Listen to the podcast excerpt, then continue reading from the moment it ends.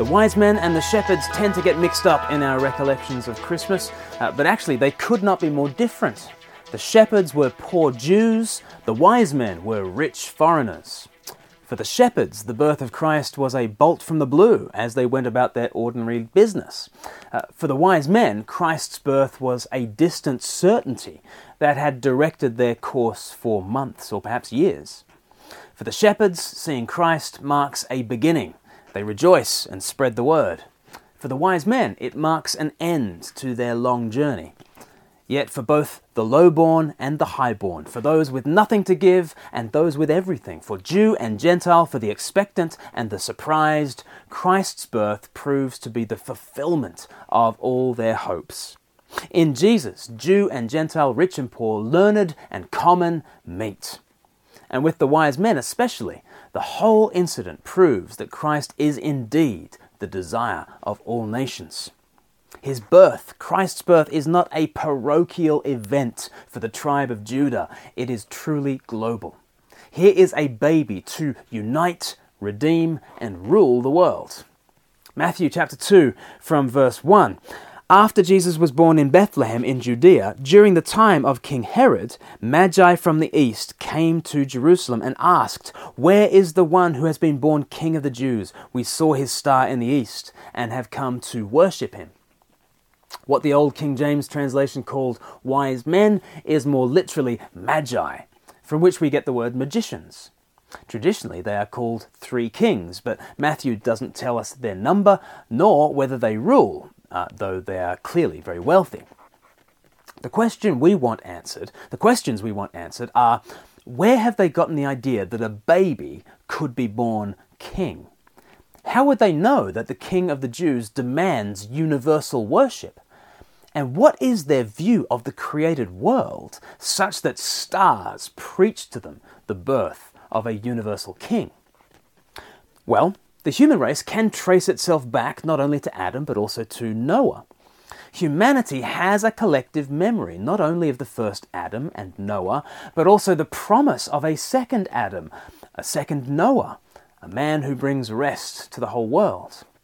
The Jews prophesied that their coming king would rule the nations. That's what Genesis 49, verse 10 says. And Numbers 24, verse 17 says that the stars will proclaim his coming. Even the nations knew that this Jewish God was the Lord of all. See, for instance, Joshua chapter 2. And when the Israelites went into exile, the Babylonians, the Persians, the Medes, the Greeks, they all came to hear about this promised one.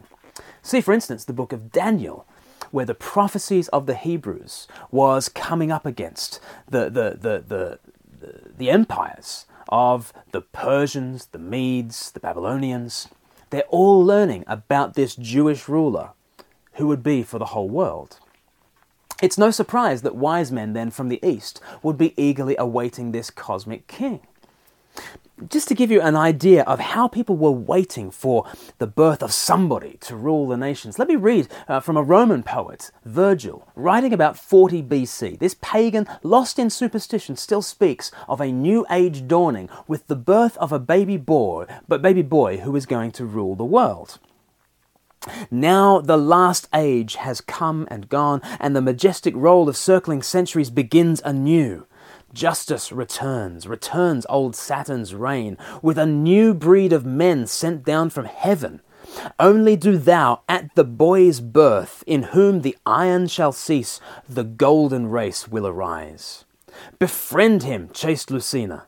Tis thine own Apollo reigns, and in thy consulate this glorious age, O Pollio, shall begin and the months enter on their mighty march. Under thy guidance, whatso tracks remain of our old wickedness once done away shall free the earth from never ceasing fear.